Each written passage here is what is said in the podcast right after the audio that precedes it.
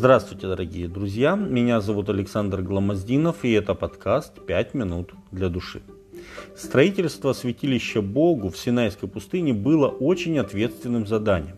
Ведь сам Бог был, как бы мы сегодня сказали, заказчиком этого проекта. И сам Бог среди всего израильского народа нашел человека, на которого и была возложена основная часть ответственности за постройку скинии. И сказал Господь Моисею, говоря, «Смотри, я назначаю именно Веселиила, сына Уриева, сына Орова, из колена Иудина. И я исполнил его Духом Божьим, мудростью, разумением, ведением и всяким искусством работать из золота, серебра и меди, резать камни для вставливания и резать дерево для всякого дела. Исход 31 глава с 1 по 5 текст. В древнееврейском тексте выражение «карати бешем бецелель» можно перевести следующим образом. «Я назвал Веселиила по имени».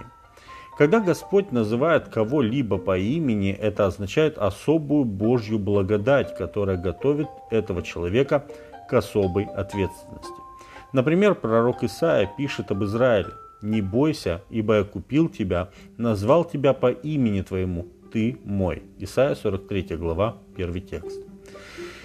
Весельил был Божьим избранником для строительства скинии. И посмотрите, как Господь говорит о нем.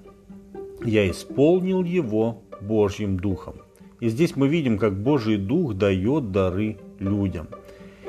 А позже апостол Павел, направляя послания в разные города, будет призывать церковь взращивать духовные дары для продвижения Божьего дела на земле. 1 Коринфянам 12 глава 7 текст.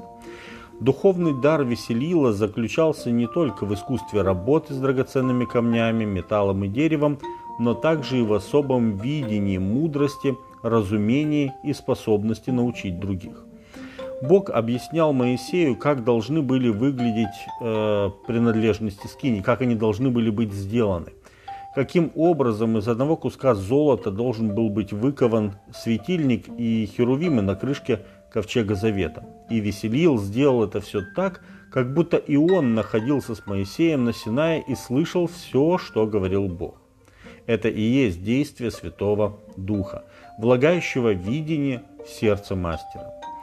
Благодаря Божьему содействию и усердию Веселила и его помощника Агалиава и многих других мастеров, которые также были исполнены Духа Божья, Скиния была завершена в достаточно короткий срок – с начала работы до посвящения прошло около полугода. Не стоит думать, что дары веселила были спонтанным проявлением. Напротив, они требовали многих лет упорной практики для оттачивания мастерства. И в работе над скинией соединились природные дарования веселила со сверхъестественными дарованиями от Господа. Каждый творческий человек, будь он поэтом, художником, скульптором, музыкантом или дизайнером, должен развивать в себе природный талант. Без этого он никогда не сможет достичь совершенства. Наши способности и таланты следует рассматривать как священное доверие самого Бога, которое следует применять для Его славы и для улучшения человечества, но никак не для самовозвеличивания. В противном случае эти великие способности могут стать причиной моральной развращенности.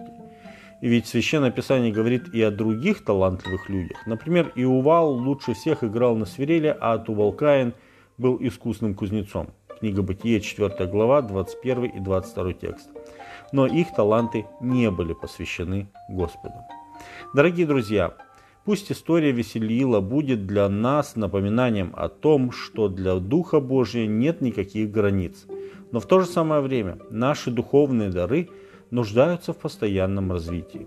И подобно тому, как Веселиил был призван строить Божий дом, мы сегодня также призваны заботиться о храме Божьем, который есть его церковь. Первое э, послание Коринфянам, 3 глава, 16 текст. И для этого могут быть полезны самые разные наши таланты и дарования. С вами были «Пять минут для души» и пастор Александр Гломоздинов.